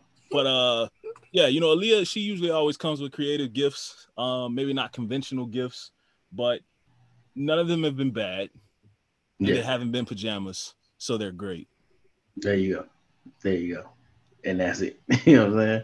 So, what do y'all think the gifts are that dads really want? I can't generalize and speak for dads i'm gonna speak for me Yeah. i'm a sneakerhead and and i think i think Aaliyah, i think Aaliyah, um she she knows the the things that i like as far as that so hell you know if you cop me some kicks i'd appreciate it You know what I'm Yeah. Yeah. A little something, you know? All good. I mean, like with me, speaking for me, it's what's crazy. The older I got, really it's just peace and quiet, man. Something Uh, simple, Bruh. something simple, like, hey, just let's just kick back with the kids. Cause it's so crazy. Like we'll have Father's Day and I'll go rent a big water slide to play on with the kids just to see their faces. Yeah. See that, and that's why Father's Day is the greatest holiday because Oh you know fathers are still fathering. They need to sign it. They need to sign it like they signed that bill today. We we need a holiday. holiday. Man, I think so. Speaking generally to dads and, and to all those families out there, listen, man, dads do want whatever it is that you're getting them, right? Like dads, some dads want power tools, some dads want ties, some dads want sneakers, some dads want to be left the hell alone, some dads want to spend time with everybody. But the thing to remember is you need to know your damn daddy. That's true. That's true. That's true. like straight up you need to know your dad like and you also need to know those things that they actually want because you might decide to get your father that wants some power tools a power tool but getting him an electric slicer is not a power tool Well, because he well, because he might think you're trying to throw shade, you know, like I got you this power tool because I, I need you to fix some stuff around the house. that too it's akin to giving a mother a vacuum cleaner for mother's day how would you feel Think about that. Listen, I bought you a new stove. I bought you a dishwasher. yeah like how about this Pretty How about- sexist gifts. Like, how about this, So true, so true. this Father's Day, America, let's not make dad feign happiness and pleasure with your gift. Yeah. okay. Oh, I think yeah. we'd be all right. better off. I think men men are like so pragmatic, and and I, I try not to generalize, but I actually won't be bothered if you just be like, hey, I was thinking about getting you this. Would you want that? And he'd probably be like, nah, not that. I ain't feeling that. I, I, I don't need the surprise. If you want to Yeah, get yeah. me something, tell me what you think about getting me. Yeah. Ask me what I want. Well, because you would better you would rather her throw that out there at you to when she op- when you open it in front of her, and she's like, you don't like it. Yeah. And You're like, yes, I do. You don't like it. I could tell by you when you looked at it. You didn't say anything. Plus, it's over there in the corner. And on But top you of that, and on top of that, you're gonna maintain, you're gonna stand your ground and say, Yes, I do. And then it's gonna be permanently burned in her head. And No, she's you don't. wait until three years later when you've never worn it to be The like, messed up part, I told you you ain't like it. Yeah. the messed up part about that is that you get in trouble for not liking something they bought you. It's your fault I don't like it. You you bought me what I didn't want. Like what are you doing? You Yeah. want to pick the bad gift. How you mad at me? Yep. You messed up my day. So, What so I'm just about? saying, I'm gonna just go out on a limb and speak for those with the Y chromosome. Hey, just ask them. I was thinking about this, and I just wanted to know if you feeling it. And Well, Hello. if you don't want the answer, you could just be like, "Hey, don't tell me what you want. I'll come back with another idea." Yeah. That There you go. Well, because well, because in my past and our, our history is sometimes we get me gifts that you like, and randomly my Apple Watch or something winds up being yours in eight months when you see I don't pick it up as much as you would like for Wow. me. To, to Nah, man, your first mistake, man. Community property, bro. If you got a if you got a bathrobe, that ain't your bathrobe.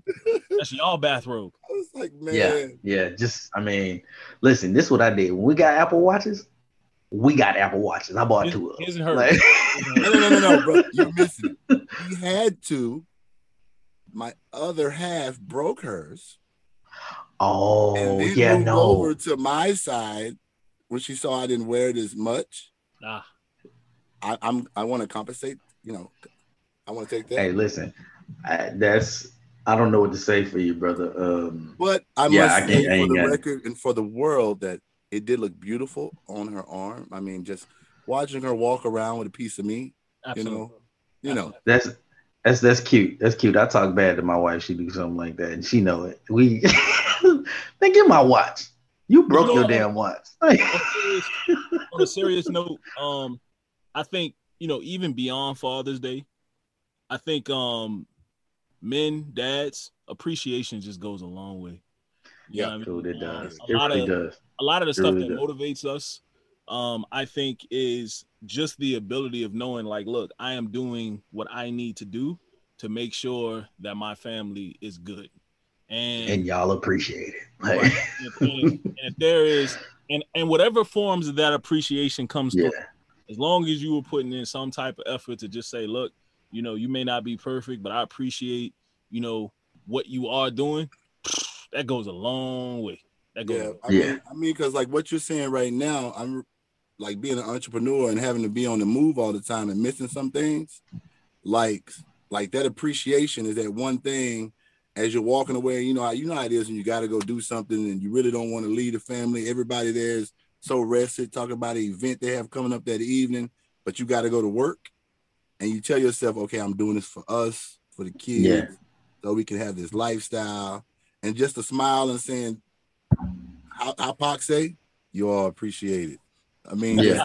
that that that you know that that's just a long way. It helps you through those It- rough days. It helps you through. it does. It does. I will say though, like for me, for Father's Day, man, like I don't really, I I can never think of, especially this year, man. I can't think of anything else that I want. Like, you know, we good. Everybody's healthy. The kids are good. You know, I don't have. My son is 17. I ain't got no. He not sneaking out the house, bruh. Yeah, yeah. Like, you ain't sneaking out the house? Cool. He still asked me if he go to his friend's house and wouldn't dare going without asking Hey man, that's that's a good one because boy, some things. at 17. Yeah, some things you see on social media now that they can get into. That's a You blessing. on social media. You mean things I did? What is you talking about? Well, you don't don't want to you don't want to talk about those. You don't want to talk about those. I'm just saying, man. Nah, like you know, Vernique, Vernique holds it down, man, and she's amazing. Um, I try to tell her how amazing she is, and she don't listen to me. Um, because then even after I told her, she still be like, "You don't tell me you appreciate me. I just told you like five minutes, but it's cool." But nah, you know what I'm saying? Like she, she holds it down. She really does. And the kids, the kids are amazing. So I don't. I mean, I can't really maybe some art supplies, but then she don't know what to get me. So it's like, well, if you want to give me some money, I go get it myself. You know what I'm saying? Like, but not like I'm, you know, I'm good. I'm just happy to spend time with my family. And I can also say that because we're taking our anniversary trip this weekend instead of last weekend. So it won't be no kids around anyway. Where, where, y'all hit it? Where you hit it? we just going to Austin, man. We just going to Austin. We're going brother. do some Anytime you get your hiking. Mind away from the usual schedule, man. That's that's Yeah. always big. You know, kind of detached from. Detach uh-huh. That means Friday and Saturday night I can get drunk and not have to worry about waking up in the morning. that. So so so question: Do you guys have any traditions that in your family that the men celebrate? My family is a family of no traditions, bro. Yeah, man. we like, have none. Like, when it comes to Father's Day, you know, the men in my family, um, predominantly on my mama's side, because like I said, you know, New Orleans, that's that's where all my mama people from. I mean, other than just saying like, you know, you know, Happy Father's Day, Unc. You know, appreciate you know what you've done for me, and then just Yeah. going by and seeing them. No, no traditions like you know, uh, in that in that regard, we wasn't no sitcom family. Well, see, but I think I think like that's really, if you look at it, that's pretty much the America we grew up in, and where like Father's Day, like a black family, like it was like Happy Father's Day, but like when it's Mother's Day, Oh yeah, it's the red Mother's Day brunch. They Yeah, giving out yeah. roses and carnations at church. Yeah, everybody that, yeah. all white, everybody matching, and they stopped the program. But like you know, Father's Day, I mean, it's come a, a long way from I guess because like you said, back home it was like, hey, Happy Father's Day, like a phone call or something. That was pretty much it. Yeah. Yeah. I, I mean- I will say though, my mother-in-law, she cook. She'll cook. She'll cook. You know, what I'm saying? but then again, they cook every Sunday. So I don't know if that's really a Father's Day thing. And it's not like they they getting me specifically, me and my brother-in-law. It's not like they getting us, you know, the liquor we drink or Right. specifically making the food we eat. Yeah, maybe that's happened once or twice. You know what I'm saying? What my mother-in-law's made jerk chicken on on uh on Father's Day. But I will say they take care of me for for, for my birthday though, for real. Like, you know, that's you know, but I mean, honestly, man, like I think collectively as black people, we unfortunately haven't been able to get used to Father's Day. yeah, yeah. yeah, You know what I'm saying? One reason or another. And Vernique, Vernique says this all the time, man. Like, yes, fathers had their issues back in the day. They they did not, they weren't, they may not have been around, they may not have been in the house, but a lot of times this country didn't make it easy for them, for their generation Yeah. and the generations before them to be in the house. Um, you know, due to uh any number of things, right? Like yeah, you know their their self-esteem is being beat down because they can't keep jobs not because they're not good at it but because the world doesn't want them to have a job you know what i'm saying yeah. um so i think collectively our community has not yet gotten used to father's day the way that it's been used to mother's day because mothers have always been there always consistent you know what i'm saying so Yeah. absolutely there's a mother's day brunch absolutely there are roses given out um at church and all these different things and you know special gifts for the first lady of the church on Mother's Day and things like that, right? Like, but Father's Day, man, like those who came before us, unfortunately, weren't always, you know, present like they should have been. So it's kind of tough to get used to something that everybody didn't have. You know what I'm saying?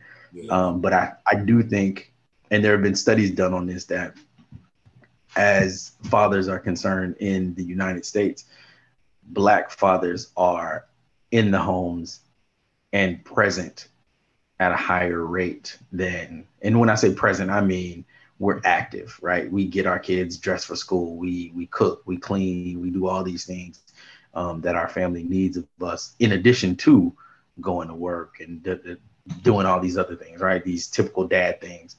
Um, but we help we help more around the house than um, other nationalities. That's no slight to other nationalities. That's just big up in black fathers. You know what I'm saying? Like, so people are recognizing that we're doing our thing, that we're being the fathers that we want to be and should be. Um, and, and and you know we're getting recognition for it. Father's Day still gets played to the side, but but but we are starting to be acknowledged, and I think you know as long as we're able to help the, the generations that come after us um, continue in that same way, we'll be good. Which actually makes me think of a text message I got, and I, I, I make this quick. But uh, one of my one of my former students texted me today, like, "Hey, Mr. Francis, I'm just updating you on my life," and he's telling me about his new job and all this stuff. Then he's like, "And uh, I got a baby on the way," and he's probably 20, 20 21. Uh, and not only did the text message say I got a baby on the way, but it also said if you have any advice, because I appreciate the fact that you treated us, your students, you know, like your children away from home. And that made me feel pretty good. Yeah, You know what I'm saying? Like, you know what I'm saying? Like, you thought to call me and ask me for, or text me and ask me for some advice because I was your teacher, bro. Yeah. Which shows the power of, you know, treating get into training at home with your kids so that you know how to treat other people's kids. Yeah. You, know what I'm saying? you know what I'm saying? It's a big deal. You're literally extending the legacy beyond your bloodline. I mean, that's that's special. Yeah. I mean, Yeah. that's special. Um, you know, for me, I just um aside from when Ari and Aaron both go through the young adult phase, I am I think a great tradition would just be on Father's Day be in close proximity with my children for as long as I can. You know, Yeah. um, obviously, I'm gonna throw I'm gonna throw their young adults phase to the wind. You know, between the ages of 18 and 25.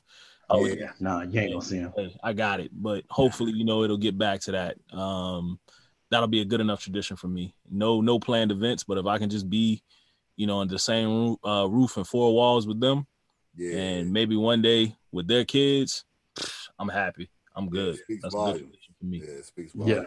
Yep. Yeah. So for sure. This has been fun, man. But uh, Yeah. It's let's been a get lot of some fun. takeaways. Um, you know, one of the takeaways, uh, I think, um, I think that is important is I'm real, real big on generational wealth. Um, I'm real big on it's got to start somewhere. So you know, we got too many tools at our at our fingertips now where you can learn about investing, you can learn about um, how to use your money to make more money for you, um, and and how to plant the seeds to create generational wealth. So I just think that um, for everybody listening, just start asking yourself, you know, what are you doing to try to create generational wealth? Uh, not just for your retirement, but what are you doing to set your kids up for success and hopefully set their kids up for success? Uh, so that's my takeaway. Uh, man, my takeaway is for those fathers out there. Um, well, let me say, hopefully, um, there is you know a father that might need to hear this listening, and if not, his his spouse or partner or whatever um, is listening. And if you feel like you don't have the community or the support in order for you to make it through those tough days as a father, please seek it out, man. Like there's so many different ways to meet um, other fathers that are doing what you're doing and trying to learn like you're learning. Um, you know, so whether it's on Facebook, Instagram, whatever, follow. Um, there's there's Cool Dads, which is started by Kevin Barnett and um, uh, RV Lim here in Houston. Uh, there's also um, there's a lot of pages, a lot of Instagram pages about um, dads dedicated to dads, and most of these pages also have organizations that are tied to them. Um, I will make sure that um, we get those the names of those Instagram pages to the ladies so that um, they can put them on the Famllennial Instagram, uh, and you all can check that out. Um, but also, don't be so hard on yourself. Understand we're all learning, and it ain't easy. I've been doing it for 17 years, bro. I'm still learning Yeah. still learning. Like, but as long as you're always willing to learn, it can get better. I promise you, it can get better and it will get better if you want it to get better. You know what I'm saying? If you're if you're present, you're doing the work, it's gonna get better and you will get better at it and your kids will be the better for it. For sure. Yep, yep. I feel like you stole some uh, words out of my mouth and my mind. Because, like, you know, my my my takeaway was like, you know, being a dad and being a, a black father, surround yourself with other brothers that have, you know, like-minded, but then you got some that have a different course. But like, like, like you said, you know, being a father to me is like gumbo. You're looking for that right recipe. You're never really gonna get it right. Each time you make gumbo, it's gonna be slightly different. Something's gonna be the measurements are never the same but you're trying to get the one common goal, you know, everybody's got a good taste. And like what I found that like even from talking right now, man, this all started with us just kind of joking and laughing about it, but it turned into a beautiful thing. And they're Yeah. gonna have to renegotiate our contract. I mean, Yeah. I Yeah. used. Yeah. I feel used because we made it platinum. We made it platinum. Put our on it, and like we showed that, you know, for some people that were giving information last minute, we made it happen. Absolutely. Absolutely. I agree with that 100%. Man, and I just 100%. I just want to thank everybody, you know, for listening and engaging with us because I mean our, our, our wives do an awesome job and you know sitting back They do. on Tuesdays listening to them through the through the wall and uh, the work they put into it, it it's amazing because at the end of the day they're a reflection of us and we're a reflection of them and we uh strive for greatness in everything we do Yep, I agree. And and y'all engage with the ladies. If y'all need to engage with us, also do so, but through our wives, because we don't want nobody being like, I like his voice. Uh, don't don't jump in my DMs with that. My wife will. nothing like that Hello, you know what I'm saying? Don't do that. Talk to them. Okay. So engage with the ladies and and and you know tell them what you thought of this episode and tell them you know maybe some of the things that you've learned um, through if you've learned anything from us that's great. Um, you know if you got any awesome takeaways share that with the ladies so they can you know shout you out as well. Um, and connect connect with the ladies on ig at famllennial. That is f-a-m underscore l-l e-n-n-i-a-l on instagram. And also Aaliyah is at Aaliyah from H Town. Crystal is Chrissy Cart 12 and Vernique at Vernique the Realtor. And they will they would love to hear from y'all because they're again they're doing an awesome job and uh you know they need their flowers right now. Um, I might go get some right now, like actual flowers. Give me some brownie points before this weekend start. Uh, I'm just playing. I'll just give us some food. Uh, but please share this uh, this episode with your fam. And if you have any questions, comments, or concern, email the ladies at famllennial at gmail.com. That's F A M L L E N N I A L at gmail.com. And most importantly, Famllennial Nation, look, look for uh, new uh, new episodes every Thursday. All right, every Thursday, new episodes should be dropping. These ladies, they're gonna have new content for y'all. So stay tuned. And we must must must we must remember that friends are the family we choose and that's no doubt Peace, fam. Until next time. Takeover edition. That's a wrap. yes sir one take mamba mamba out